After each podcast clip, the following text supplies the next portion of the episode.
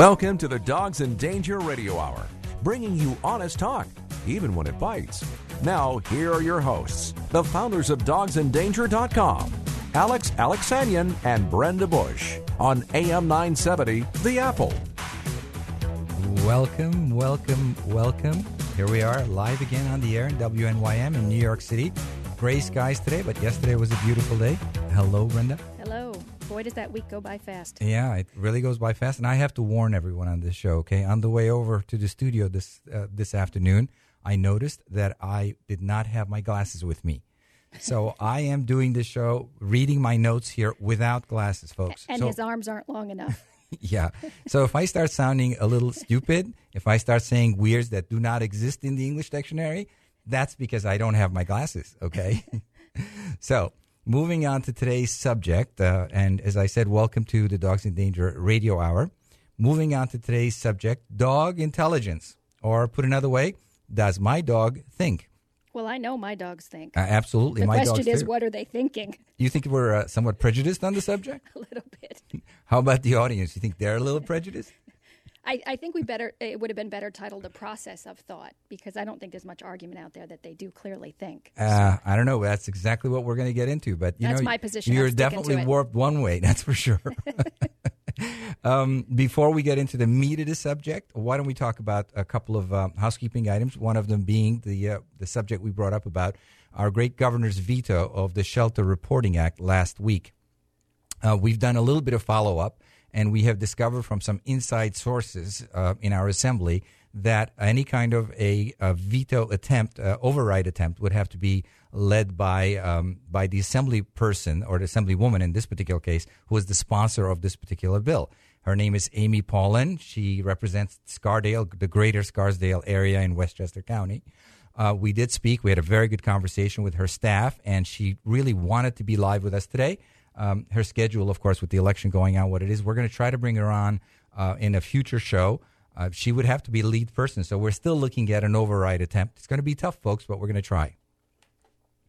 Yeah, and uh, and and on that and other legislative issues, we're going to have an election day show. Uh, we haven't actually Oh, set yeah. the date yet, but it will be before election day. I can assure you that. We're going to talk about shelter reporting, and we're going to talk about uh, possible uh, override attempts of this uh, veto. And we're going to tell everybody who to vote for, right? Yes, we are.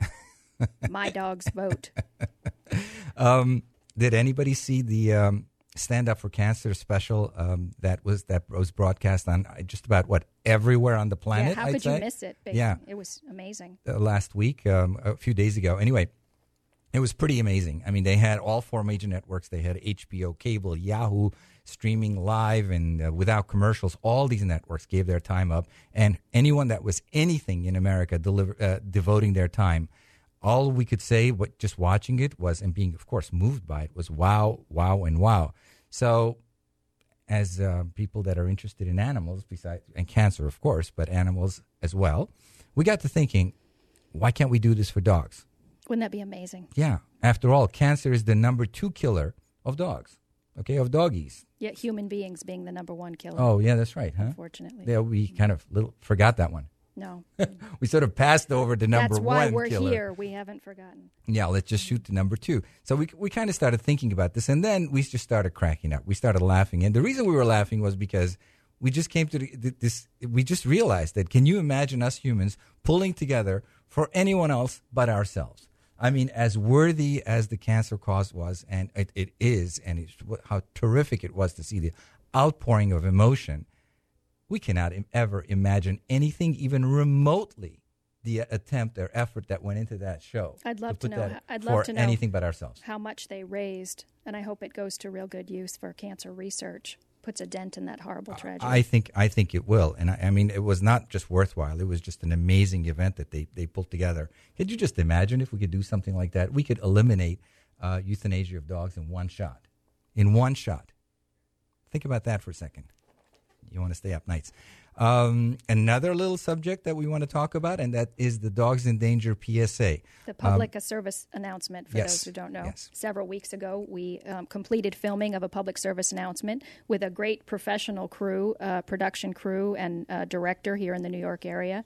And we uh, are in edit on that public service announcement right now and hope to hit major um, media networks across the country within the next uh, six weeks, four to six weeks Ab- is our goal. absolutely. So we're, we're actually going to the studio right after this show. We're getting we're getting in the cars and driving to the studio to uh, record the soundtrack to the PSA. So That's very those exciting. that are Yeah. fans of Dogs in Danger, this will be interesting and great news for them. Very exciting.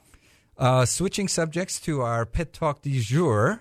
Um, I've got something here, Brenda. Then I have to read this. I mean, this is the political climate as about as, uh, as political as it can get. So I, in to stay in tune, the dogs kind of joined into the effort. The Washington. This goes obviously in the stupid but funny dog uh, news. The Washington Humane Society conducted a dog poll last week to let dogs cast their votes for DC mayor. There's, love a, that. there's an election for DC mayor. Okay, dogs voted by casting two different colored cookies. Okay, No, while by eating. I'm eating sorry. two different I cookies. told you I can't read anything. Okay. by eating two different colored cookies, one named for each candidate. Okay, the spokesman, spokesperson for the Humane Society, Sabrina Fong, said that some owners did not agree with their dog's choice. And even worse, and this is this was the dramatic part, okay? Even worse, some dogs voted more than once, which is illegal. Because they were hungry. Yeah, they were hungry. Uh, the real surprise would have been if the dogs didn't eat either cookie, right? Because then we'd know for sure they're way smarter than us. Can you imagine that if the dog stood in front of the cookies and said, "Uh, uh, uh, not interested." uh, it, it just really cracked me up when I when I read that uh, across the news wires, and I said, "Listen, I have got to get this on the yeah, air." thanks for that tidbit. So On a- to on a little more somber news. Yeah, absolutely. and we have a, a we have two minutes. Yesterday was a, a very uh, somber and respectful day of mourning here in the New York area, as across the country, for all the 9/11 victims. Nine years later, Nine years later, yeah, and a lot of tears later, and um, a lot of um, self analysis later, we were looking at, and we put up a link on our on our webpage. Uh, we've uh, we were looking at the involvement of dogs in 9/11. People don't realize that 400 dogs were deployed. 400 dogs, the Yeah. greatest deployment of dogs in this nation's history to save human beings that were caught under the rubble. They went in there, they went right in there. And if you go to our webpage, uh, it- to the radio webpage, you'll see a link to some of the shots. If you see these shots on the rubble of, of um, the World Trade Centers with the firemen and the dogs with the Yeah. firemen, and one of the most uh, one of the most fascinating things that just crunched my heart was that uh, the dogs, after a couple of days of searching, started getting depressed. It was noticed by the owners that the dogs were getting down and depressed, and of course, dogs don't cry, but they were showing it in other bodily movements. And um, and the reason for it was because they were getting depressed. They were not finding live people. They weren't saving human beings. so sad. I mean, that people, people, kind of stuff you is know, we have to remember that the human uh, and the four-leggeds who served the country in those days and weeks. They were actually there for weeks Mm-hmm, after um, after 9/11 and searching together, hand you know, working And- hand in and- hand with their handlers. And uh, And when the people dog- hear that, you know, they don't really get a real picture. They can't really think, you know, a dog, human, you know, firefighter. Oh, how does that? Go to the webpage and look at these pictures, okay? Live from 9 11 on. Yeah, there's some amazing photographs just look at the picture. of some of the rescue workers and their canine partners. And um, it's on our uh, facebook.com forward slash dogs in danger. There's a link to it as well with all the, um, the comments that people are making. Mm-hmm. You know, and the dogs provided a lot of comfort to the rescuers during that time as well. So, you know, it's amazing what a lick from a dog can do to raise a crushed spirit. Well, from that sobering subject, let's switch to our another sobering Hopefully subject, our dog number one Yeah. sequence. Hopefully, the this Dogs won't in be a Danger sequence. spirit. Yeah. Um, our first uh, featured dog of the day from the Dogs in Danger website is sponsored by Jackie. So thank you, Jackie. Um, and that dog is Minnie. Minnie in uh, Paws and Claws Humane Society, Artesia, New Mexico. She's a little Chihuahua. Minnie's a tiny female Chihuahua. She only weighs four pounds. Can you believe that? Yeah, Fit- I can't believe that hand. picture That's tiny. with That's that red really apron tiny. on I her. know. You have to. You have to go to the, the Radio Hour uh, webpage or uh, or even our Facebook page to see a picture of this adorable little mini Chihuahua. And Only four pounds. she's like she's ready to eat, you know, for dinner. She, she's got a little red bandana on. She's very, very social and super sweet. She gets along with other dogs. She gets along with cats, loves them all. They estimate her to be about a year old. If you can help, contact the um, Artesia Shelter 575 703 7297, and those dogs are always available on our website. We have to go to break now, but we'll be right back with our first guest. More of the Dogs in Danger Radio Hour is on the way on AM 970, The Apple. Back to programming in a minute, but first, listen to this. Seems the New York Mint is releasing to the public classic U.S. gold coins. There's a number you can call for free historical information and a free DVD. But first, it says that during the Great Depression, people were clamoring for gold coins because no one wanted to face economic turbulence without the security of gold. The government finally took them out of circulation, and a government meltdown was ordered. That's why most of us have never even seen a classic U.S. gold coin. But recently, a stash was discovered in Europe. Gleaming U.S. gold coins minted between 1866 and 1933, all uncirculated. It says the New York Mint is releasing them to the public on a first come, first served basis when you call, here it is, 1 800 500 2314. Wouldn't that be amazing to hold U.S. history? Okay, if you want that free historical information and the free collector's DVD, the number to call is 1 800 500 2314. 1 800 500 2314. Please! Every talk show has its niche, and it seems like Dennis Miller has found his. I started listening to you. Never really had an interest too much in politics or anything. Never felt that I could do anything or never felt that anything mattered. After listening to you for uh, a year and a half or two years, I still don't think I can do anything, but it's a lot more fun. That's what I'm here to do. The Dennis Miller Show. Weekdays at 11 on the Talk of New York, AM 970, The Apple. AM 970 The Apple has an immediate opening for a full time control room operator. Applicants need to have hard disk audio editing experience and experience in radio. Editing experience with Cool Edit or Adobe Audition and RCS NexGen software is a plus. Email your resume to Peter Thiel, Operations Manager, by email to jobs at nycradio.com. That's jobs at nycradio.com. The Apple is an equal opportunity employer. Have you ever dreamed about owning your own business? Perhaps you're unemployed or just tired of working towards someone else's dream. Guidant Financial Group can show you how you can purchase a business or franchise without getting a loan. If you have more than $50,000 in retirement funds, they can show you how to invest that money directly into a business or franchise without taking a taxable distribution. Because you're investing your IRA or 401k funds in a business, you're not getting a loan. That means no debt or payments. Guidant Financial Group made the list of Inc. magazine's fastest growing companies in 2008 and 2009. To learn how you can use your retirement funds to invest in a business or franchise, call Guidant Financial Group for a free one on one consultation. Call 866 200 1313. That's 866 200 1313. Guidant Financial Group, 866 200 1313. Barkable Radio, the Dogs in Danger Radio Hour on AM 970, The Apple. Here are your hosts, Alex and Brenda.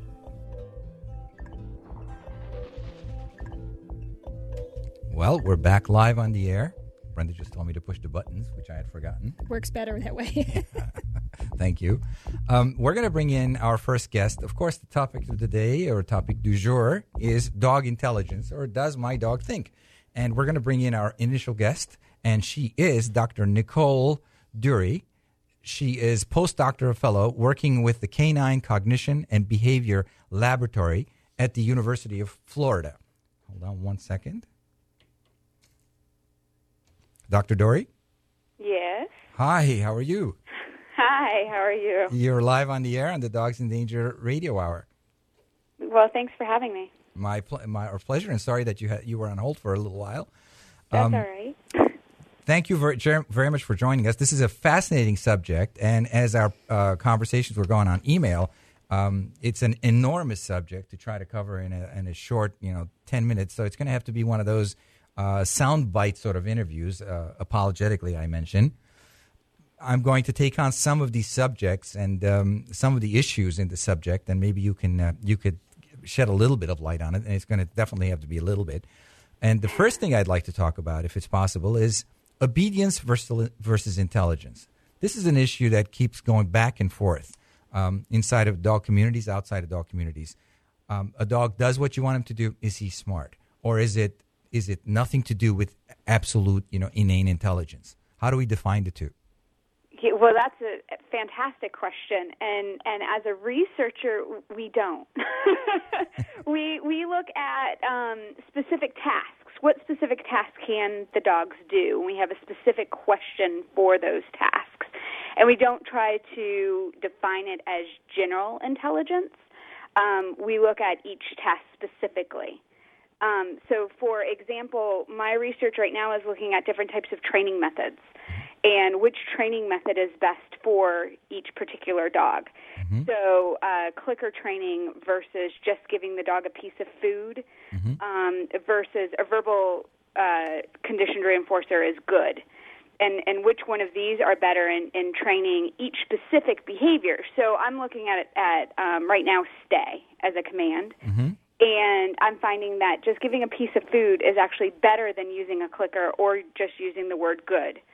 Um, I guess but, that would depend on the dog, though, wouldn't it? I mean, I think we all we all kind of agree that um, you know dogs who master obedience, regardless of what you use to get them there, um, are intelligent. But dogs who don't cooperate with you are not necessarily stupid, right? I mean, they might just want to do their own thing. I think northern breeds are well, notorious they, for that. Yeah, they might want to do their own thing, or they might need a particular, just like a child, they might need a particular way to get there. Right. Mm-hmm. Right. I've actually seen my dogs, I think, what I would call reasoning when I ask them to do something and I offer them a treat for it, and they kind of look at me like, I'm going to decide whether or not that's worth it or not. So, so, right. so Dr. Dorey, you don't have a separate meaning in, a, in an analytical uh, basis for intelligence than we have for the common man. You use the same definitional terminology for a dog that we do for human intelligence. Well, it, well, even within the research of human intelligence, we we look at different individual things. So, so the the general in, intelligence normally scientists look at one particular question within mm-hmm. that. We we don't as as a single researcher look at the overall intelligence. And with dogs, we're just really getting into this research, so it's it's really really new. Do you find that there is any difference uh, from a breed specific, meaning you know Chihuahuas versus you know Great Danes, you know from a intelligence from a breed specific basis? Yeah, the the there has been a couple of studies that have looked at breed differences. Um, but overall, they really haven't found any kind of breed differences. But to do a breed difference study, I, I published a paper. It's a meta-analysis, meaning that I looked at other people's research and then split it out by breed to see if there was a difference. And mm-hmm. there there wasn't one in this particular case. We were looking at um, gestures, human gestures, how well dogs understand human gestures and different types of gestures. And um, there's been other research that has looked at training and specific breeds, but they don't. They either look at two breeds or um, they mm-hmm. look at you know there hasn't been a study that has looked at all the different breeds because there's so many different. No, yeah, breeds. there's like 400. And yeah, you mentioned yeah. you mentioned dogs and gestures. Um, research, has has the research shown that, that dogs are particularly good at, at social cues from humans, like gestures? Yeah, that's actually what what our main um, one of our main questions in our lab. And there's two theories out there at the moment. The first theory is that dogs, just through domestication, um, as soon as they're born, they understand the human point. Mm-hmm. Um, and what we have found that actually it's a learning process. Uh, at about 21 weeks, dogs start to understand the human gesture. And I'm not saying that domestication has nothing to do with that, obviously, because you want them to be able to pay attention to you. There's some aspects of that going in. So, yeah, we, we definitely have found that dogs understand human points, but they're not really good at other types of human cues, eye gazing. They're not very good at, at following a, a person's eyes, but they're really good at following your foot point. So, believe it or not, we, we point at our dogs with our feet a lot, and we might not realize mm-hmm. it. So, they're really good at that. um, and they're not really good at following an elbow point. Wow. And they're Oh. actually better at following human gestures than they are like a baby doll pointing. Wow. Really? One of the things that I- Yeah, yeah. So so non-human type of pointing. One of the things that I found um, really interesting um, and, and have experienced this myself, um, some of the research that we were reading is that dogs can distinguish whether a person is watching them or not and behave differently on that basis.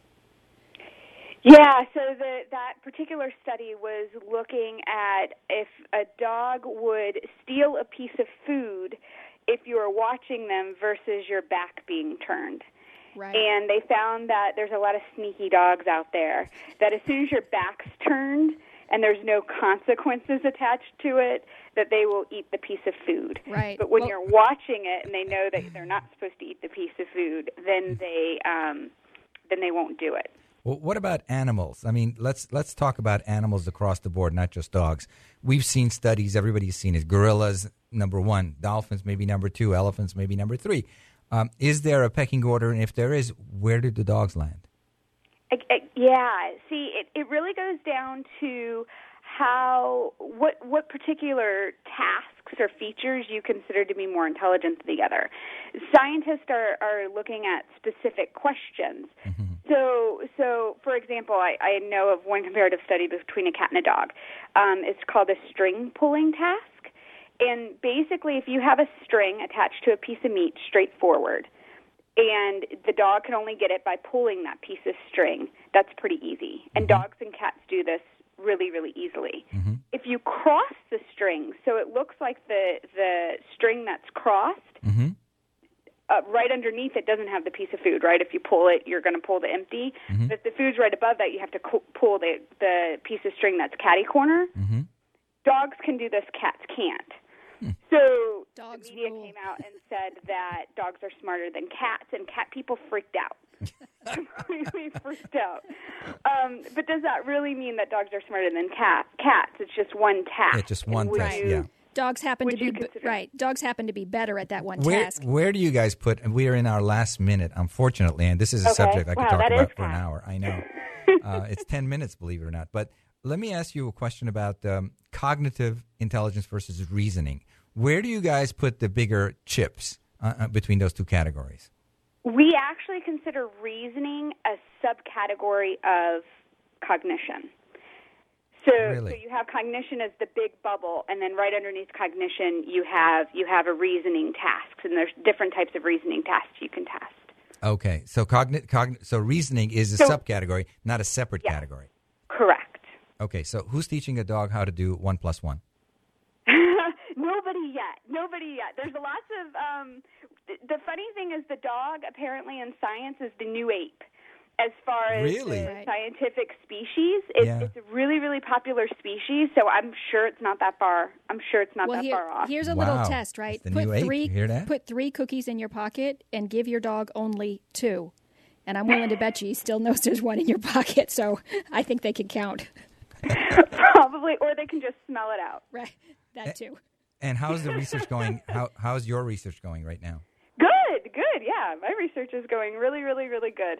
Um, there's not a whole lot of research in, in animal training at the moment, so that's that's what I'm focusing on is trying to figure out what what is the best method method to train your dog. What you mean? What the- what the Beth met oh, for training purposes? You're Right, talking for about. training. Oh, yeah, okay, okay, okay. yeah. Well, you hear the background music coming in. Well, you know you're what invited to our house to test on the dogs anytime. Oh, great! Thank you. Will- Willing recipients of Bring the test tubes. Yes. Thanks for Will being do. with us, and we'll definitely Thank have you for back on me. to get an update. Thank you very All much, right, Dr. thank you for Dorey. having me. I Thank you. it. My pleasure. It was a pleasure. Thanks. More of the Dogs in Danger Radio Hour is on the way on AM 970, The Apple. The news, AM 970, The Apple. 63 degrees under cloudy skies in New York City. Well over 1,000 people rallied against what they call anti Muslim sentiment at City Hall Park in lower Manhattan on the ninth anniversary of 9 11. The group supporting the mosque held signs saying Islam is not a terrorism and stop the racist war against the Muslim people. Now, Larry Holmes from Bail Out the People movement says politicians and other leaders should be discussing more important issues such as the unemployment rate. We will not tolerate it. This is just the beginning of the movement against scapegoating. Sherry feels the Muslim community has been targeted unfairly. Mosques from Murfreesboro, Tennessee to down in Gainesville, Florida, where you've got the guy threatening to uh, burn the Quran. I know he said no, but you know, you have a stoking of hatred and bigotry, and it needs to be countered. Scott Pringle in lower Manhattan. A bicyclist was hit and killed by an MTA bus late last night. Police say the unnamed 24-year-old woman was riding along Atlantic Avenue near Washington Avenue around 10:40 p.m. when she was hit. They believe she was riding eastbound on Atlantic Avenue when she was struck by a parked car's door that then propelled her into the bus. No charges have been filed. Across the Hudson River, a 10 minute wait for you at the George Washington Bridge heading into town. Lincoln and Holland tunnels, I'm not seeing any backups right now. Belt Parkway, westbound side of Coney Island Avenue, an accident gone, but not the delay. Also, looks like we have some problems at the 59th Street Bridge outbound lower level. We've got a stalled bus taking out one lane, so things will be very congested. In sports, it's the Giants taking on the Panthers. First quarter action at the Meadowlands. There's no score. Mets and Phillies at Citi Field. No score there. And the Yankees will take on the Rangers later this afternoon. Your weather forecast cloudy with showers possible this afternoon, a high 72. Tonight's partly cloudy skies, a low of 63. AM 970, The Apple is New York City's fastest growing talk radio station. Check out Curtis Sliwa Monday morning on your drive to work and find out why. I am Bill Powers on the Talk of New York on AM 970, The Apple.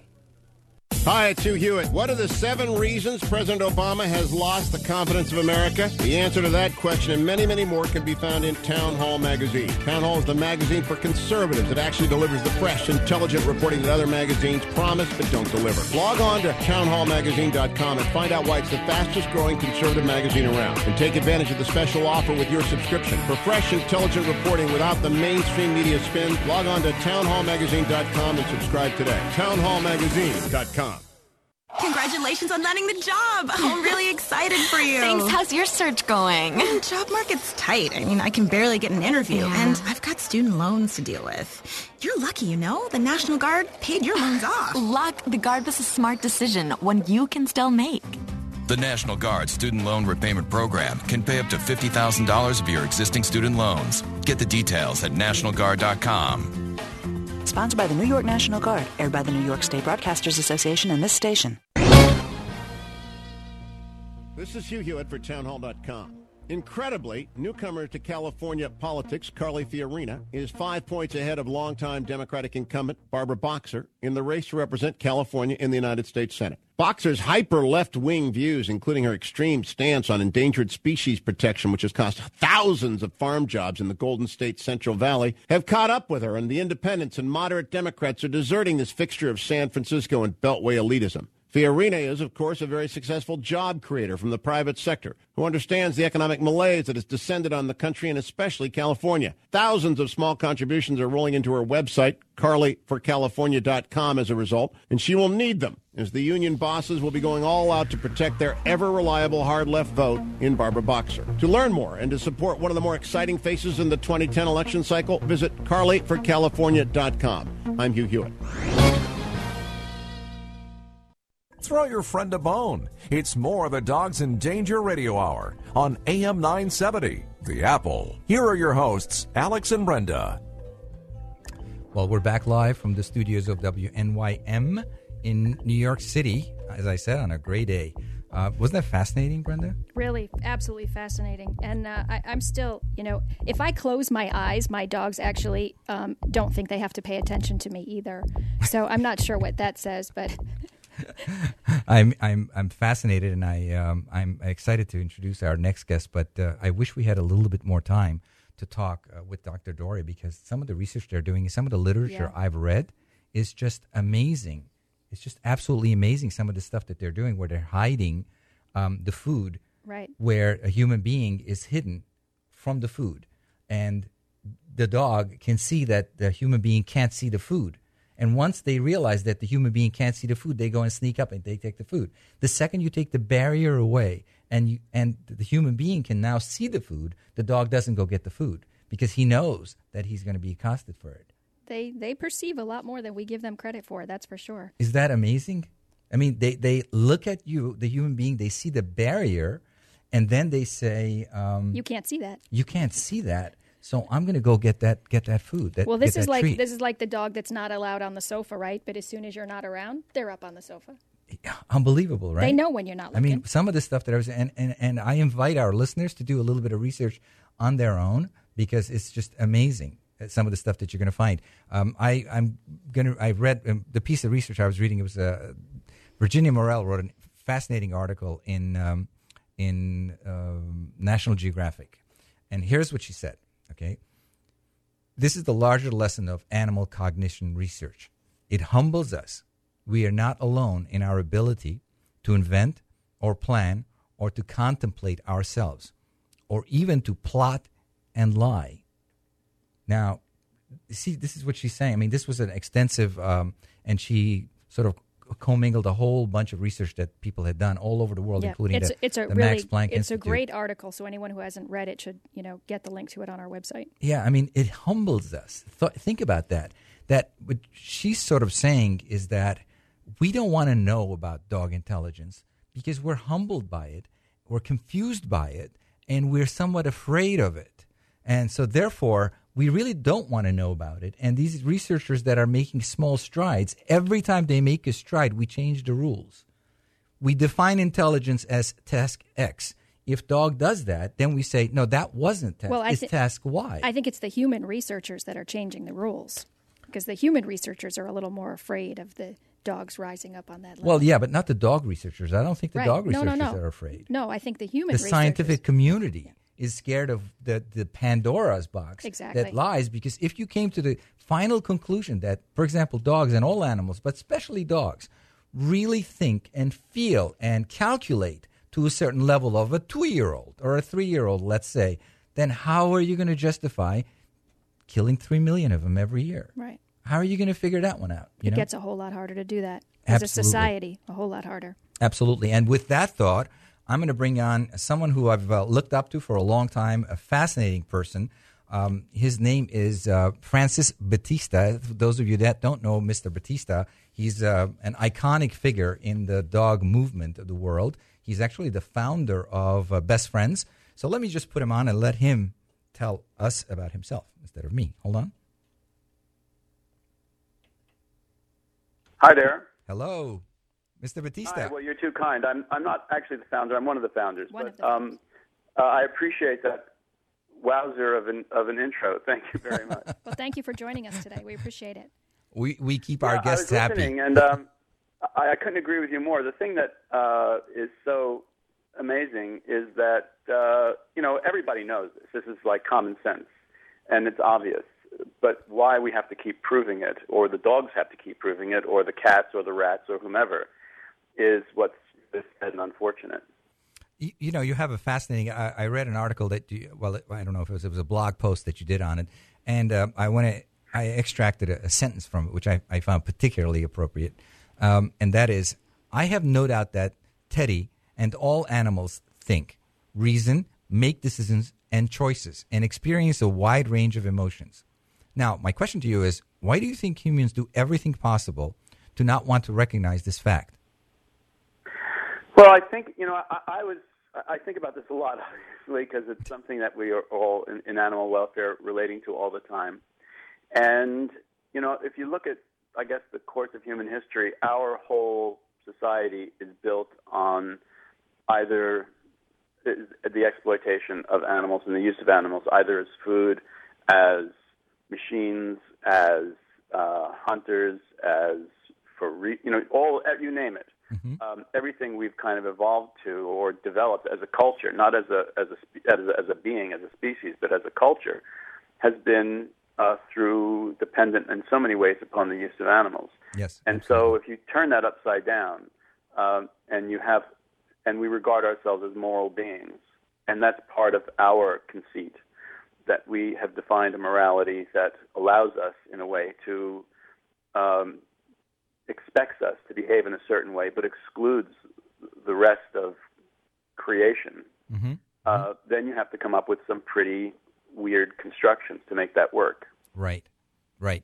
So taking it all the way out, I mean, I mean, another interesting sentence you said, which is right in, in the tone of what we were talking about. When that is achieved, you mentioned, when that is achieved, meaning this concept that that uh, all animals have some level of intelligence and we have to give them space, the public sector sector will design and fund a sheltering and life saving system that doesn't depend on a universe of kind people, i.e., the rescue community, repurposing their lives to a task that should be given to a civil society. Yeah, well, I mean, I think that you know I'm a rescuer. I come out of a rescue background. That's where I started, um, pulling animals out of shelters and off the streets and Mm-hmm. working with them. Uh, that's sort of the history of Best Friends. We are, um, you know, the the core group that started the organization worked uh, individually and collectively in rescue. So that's where we come from. But we, what we're doing as the universe of, of, of the rescue community is we're sort of trying to make good for the rest of society. Correct. We're picking up this um, thing that they that's been dropped, um, and so conspicuously dropped, and very callously dropped. And when that's realized, then and that gets picked up, then uh, and animals are given and recognized for what they are, the, the sensibility and the, the intelligence and the feeling and the emotion and their ability to suffer and their ability to experience joy and all of the things that we value, then either we have to say, well, we don't care and acknowledge that or, or own a, a level of immorality that I don't think we are prepared to do, or we have to uh, accommodate that fact and build systems into our society that accommodate the lives of these animals that we've chosen to include in our lives. And that means protecting them. It means making sure that um, they have uh, backup, and not just based on volunteers who are going to do it in their own time, not just on the basis that you know we struggle for privileges to get into shelters or to be able to do something, but it's going to be baked into the cake of of a, of a civil society that these are every bit as important as every other aspect But of our lives. But let me ask you the, the critical question here. Is our society, is there a society, a possible society that can be contemplated, constructed, where this sort of uh, quid pro quo with uh, the, the animals exists? I mean, as you said at the beginning of this, um, the animals were basically here, and religiously speaking, historically speaking, going back to Descartes, um, they're, the animals are here to be used by us, to be you know used by us in a variety of, including nourishment, obviously. Do you see a path, or is there a society that can exist such as this? I mean, is that the is there the foundations for it? Well, I mean, it's incremental change, and uh, but also it's revolutionary change. And I think if you look in places where, uh, without even going to the perspective that we're talking about, in parts of Europe, um, in Germany, uh, Northern Europe, I went to the um, primary shelter in Berlin. So it looks like an art museum. It's an, amazing Really? place. Yeah, um, but for a dog to be put down for aggression in Germany, it takes a sign off by the head of the organization, the vet, the caregiver, and the uh, the animal warden from whatever district that dog came from. That's for one dog. It's not like okay, it's Tuesday afternoon, let's put them all down. Right. You, you get what I'm saying? Yeah. There's a level of, of significance given to the life of that animal. That's and and this is not you know Germans aren't you know they're big meat eaters. Uh, they do research, they, you know all sorts of things. Um, but with respect to the animals that they acknowledge as their companions, they're pretty far ahead of where we are. And I think that's kind of one of the stops along the way. But as these various animal movements, uh, whether it's you know veganism and uh, vegetarianism, even and uh, changes in, in research, we are moving to a place where we can actually accommodate uh, a significant change in this direction. I believe because you know even research is not necessary. Well, and I would argue that morality dictates we have to go in that direction. So Yeah, and, and interestingly enough, the Max Planck Institute in uh, in Germany is on the cutting, absolute cutting edge of um, of cognitive research on, Mhm. on dogs specifically. So uh, it's fascinating that Germany is on the forefront on, on, Right. on all over the place on this issue. Well, you know, we had a, um, at- at Best Friends, you know, Best Friends, uh, we have uh, you know 1,500, 2,000 animals at any given time, and uh, we weren't always in a position to that we are now. And while we were in our kind of you know earlier days, we had a, a vet that came in, and uh, we did food trials basically uh, for um, a pet food company, and basically we're just feeding them. Do they you know do they like it? Do they don't like it? That kind of thing. And one of the the things that was part of that perk was veterinary dental care for all of the dogs in the sanctuary, which is something at the time that we could have never have afforded. We did it on a onesie, twosie kind of thing, but this was uh, dental care for all of the animals. And it was done by the uh, head of the European Veterinary Dental Association. And so we having this conversation, and we said, look, is it true that in you know Germany or you know Northern Europe, I think we're. Yeah, I think you're going to get cut off. like that? Um, Sorry, we ran out. Sorry, we ran out of time there. I hate to do this. Oh, I that's hate to fine. do this I you, but appreciate your- I the appreciate machine your cuts us Thank you so much. Some some some great thoughts from you today. We appreciate you being with us. Okay, thank you both. Thank you. Thank you very much, Mr. Battista. More of the Dogs in Danger Radio Hour is on the way on AM 970, The Apple. Dennis Prager here, the next Dennis Prager Show. I am back live in studio, talk to you about five days worth of news. We'll try to compact that all into one day. What's happening in the world, what's happening in America, what's happening in the elections, what's happening in your life and mine, all on the next Dennis Prager Show.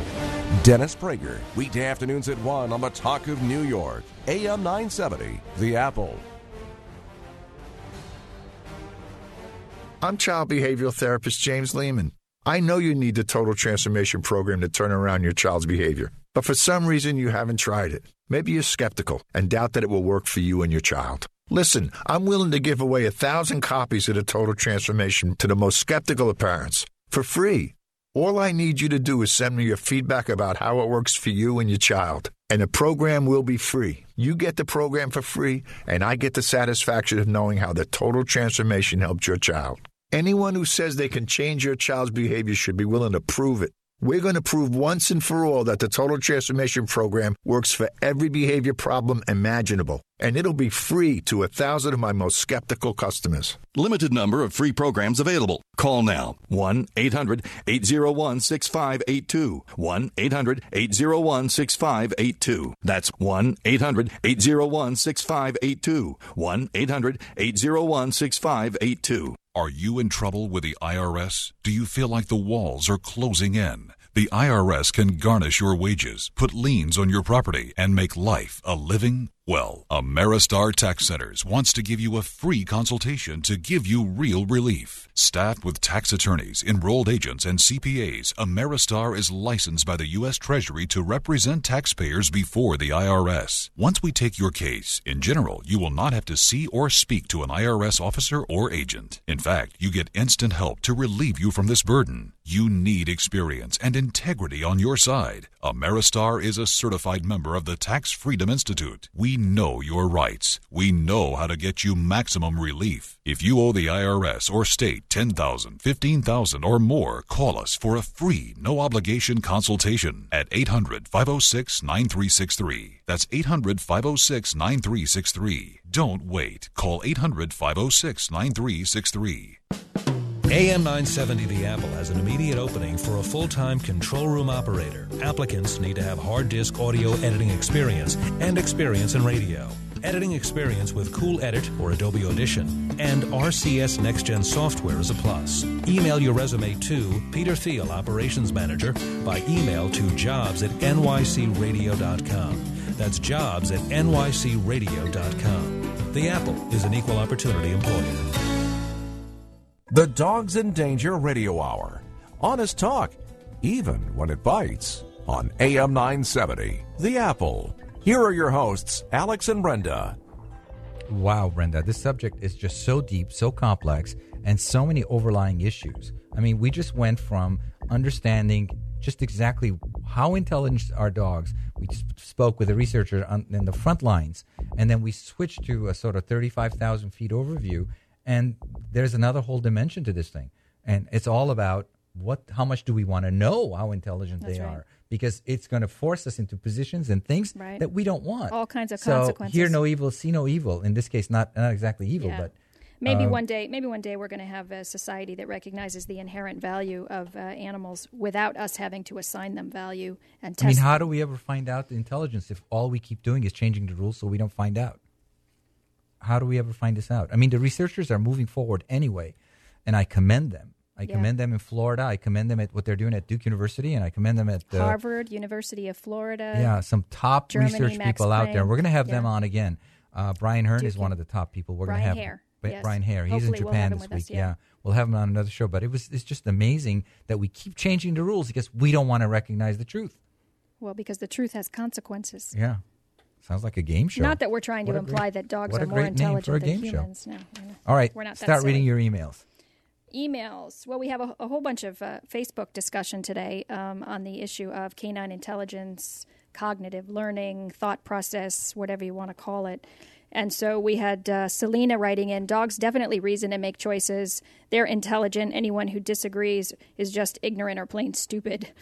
Jetta says most dogs are smarter than some people. And the next person writes in, um, I think smarter than most people. Now, let me just stop it here, okay? Let me just stop it here. Now, this is the kind of stupidity that we sometimes put out there as people that really care about the dogs that really doesn't do justice to our cause, okay? Now, let me just make this statement. The dumbest human being that was ever created is probably orders of magnitude smarter than the smartest dog that was ever created. And to say that, you know, even though you may say it whimsically, but even putting it out there that, you know, my dog is smarter than your, what is, what's the old saying, Uh, than your five year old or something? My dog is smarter than your honor student. Yeah, your honor student, it's a bit silly, you know. Okay. It's a bit silly. And it, and it sort of makes the silliness of the whole subject, you know. And there's no silliness in this subject. I don't see any silliness. Are they smart or not? That's not silly. I have that bumper sticker. I know you do. That's why I brought it up.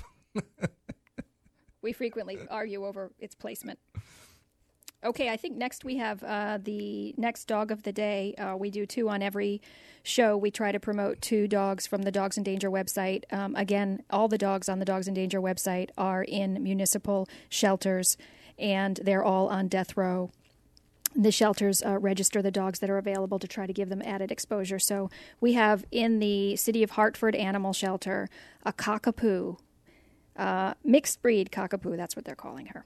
Um, and she's absolutely adorable with a big smile Wait, on her face. that's a weird name for a breed. What is that again? A It's a- It's it's a mix. Clearly. I think that would be a cocker spaniel and a poodle. Uh, in any event, um, they estimate she's about one year old, 12 pounds, very, very sweet and friendly, great on leash, good with other dogs, loves to be picked up, very affectionate. Her legal day of adoption is September 16th. And um, unfortunately, at that shelter, that means that those dogs are at serious risk the day after adoption. So, if you wait, can wait, what does that mean? Legal day of adoption? What is that? well, there's a there's a, a, a legal hold period um, that they must hold the Oh, I see. and then the very next day that it becomes available for adoption, um, uh, unfortunately, in that shelter is is uh, is usually bad news for the dogs. And what was that date again? September sixteenth. That's Thursday. But I would I encourage anyone who's interested to contact the shelter uh, immediately. And the phone number is 860 757 4395. Uh, There are lots of great um, volunteer transport organizations out there, too, so that if you're not in the area and you and, want to help. and please, Yeah. please go to Dogs in Danger if you're thinking of it, of getting a dog. Please go to Dogs in Danger and adopt and save a life. And you can find uh, this little dog on our website, on the Radio Hour webpage. along with thousands of others. I'm sorry, she doesn't have a name. Some shelters don't give them names. She's number 155 at the Hartford shelter. More of the Dogs in Danger Radio Hour is on the way on AM 970, The Apple. HomeSweetIncome.com, the powerful work at home opportunity that creates amazing before and after stories. Before, I was an overworked, stressed out single mom, working a lot of hours, never time for my daughter, never time to cook. My days off I spent running errands, you know, grocery shopping, laundry, all that kind of stuff.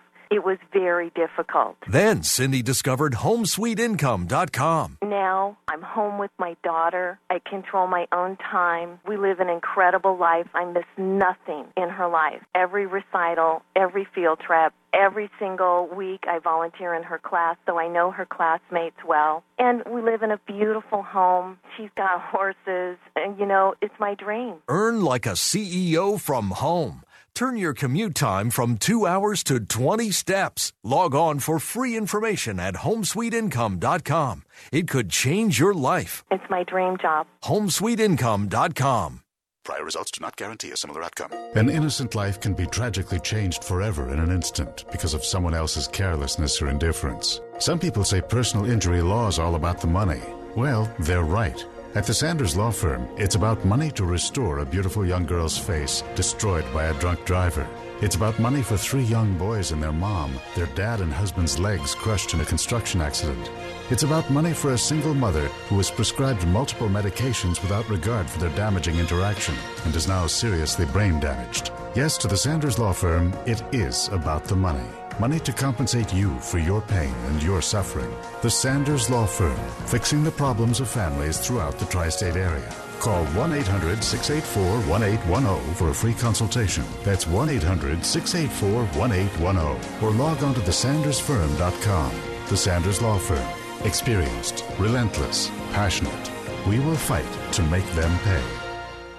Are you in charge of a retail property? Has your storefront glass been vandalized? Look, I've seen my fair share of vandalism and graffiti over the years, and one of the toughest to get out is glass damage. Storefront glass vandalism can lead to El Grande bills. But hold your horses. Don't replace your storefront glass until you've called Surface Care. They're the experts in specialty glass restoration. Surface Care can show you that it's easier and a lot less expensive to restore your glass than to replace it. Scratch glass, acid vandalism, or just years of wear and tear on your storefront or lobby glass windows. Call Mark Sklar at Surface Care now at 212-972-8847. That's 212-972-8847 for Surface Care. Glass restoration services. Do you have a frosted glass window that's old or damaged? Well, Surface Care specializes in frosted glass restoration too. Concerned about graffiti? Surface Care has a special graffiti security film that can save you thousands of dollars in repairs or replacement. Call Mark Sklar at Surface Care now at 212-972-8847. That's 212-972-8847 or visit them on the web at surfacecareusa.com. Don't replace your damaged glass, restore it with the experts at surfacecareusa.com. No fleas on us. The Dogs in Danger Radio Hour on AM 970, The Apple. Here are your hosts, Alex and Brenda. Brenda, can you believe how fast the hour went by? I'm shocked. We're in the last three minutes of our live airtime, and um, we're going to have to announce that next week we're not going to be on the air. We have been preempted by the network for Right. an NFL game. Do you believe Football. this? An NFL game is preempting us? well, in all fairness, they did this. They did give us the option to do a different time, but we decided to take a break for a week. But what, what? I mean, it's an NFL game after Hey, all. it's football. Just kidding. Just kidding. I love football. uh, so we will not be on next week, but we will be on the week after. And what's the subject, Brenda? Shelter reporting. Shelter reporting, which is exactly what the governor just vetoed, Yeah. which we've been all huffing and puffing about for now two weeks. We're going to do a whole show about why that's important.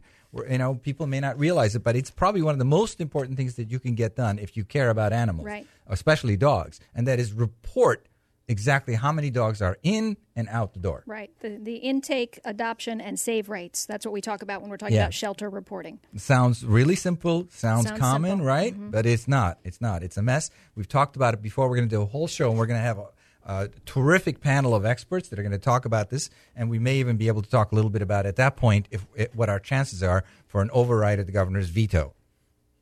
What do you think? We're going to be able to pull this off? I hope so, or I'm going to have to move to another state. I've already made some promises. so- Now, here's the bad news. There's no. I've checked There's on no this. state. There is no state in the union that has a, a, a law like this, a a reporting law. They have some lo- local laws. Mhm. Some localities have specific, but as a state, there's not one single state that I know of in my research that. um, well, that at least where they're required to report it to the public. well, clearly they tell it to each other. Maybe you know. Well, maybe they pass little secret notes Mhm. and then burn it after reading. Yeah.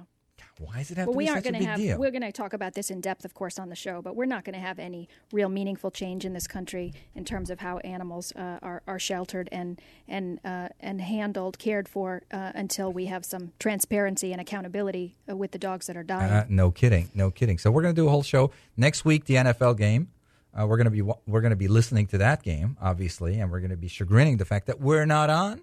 But uh, the week after, we'll be back here in our studios live with live guests. Yeah. As well as Jonathan, who's our call screener, and we were unable to take any phone calls today, and we actually had an, uh, another guest that we were unable to get to, unfortunately. But our time has run out, and we're a few seconds away. Um, one of the other interesting things we found in the research, you know, when we were talking about uh, dogs being able to uh, understand social cues and gestures from people, is that uh, that pointing that they understand so well is um, is something that they can do as puppies, right? So they're born understanding it. They didn't learn it from anybody, and apes cannot do it. You know what? No other animal, no other animal. I think dolphins can. We have, No. we'll have to talk more Well- about that. We didn't get to talk about the dolphin research. Yeah, this is true. Amazing dolphin This research. But we'll be back this Two weeks true. from today, we'll be back on September 26th. All right, folks. Thanks again for joining us. See you in two weeks. Thank you. Bye bye.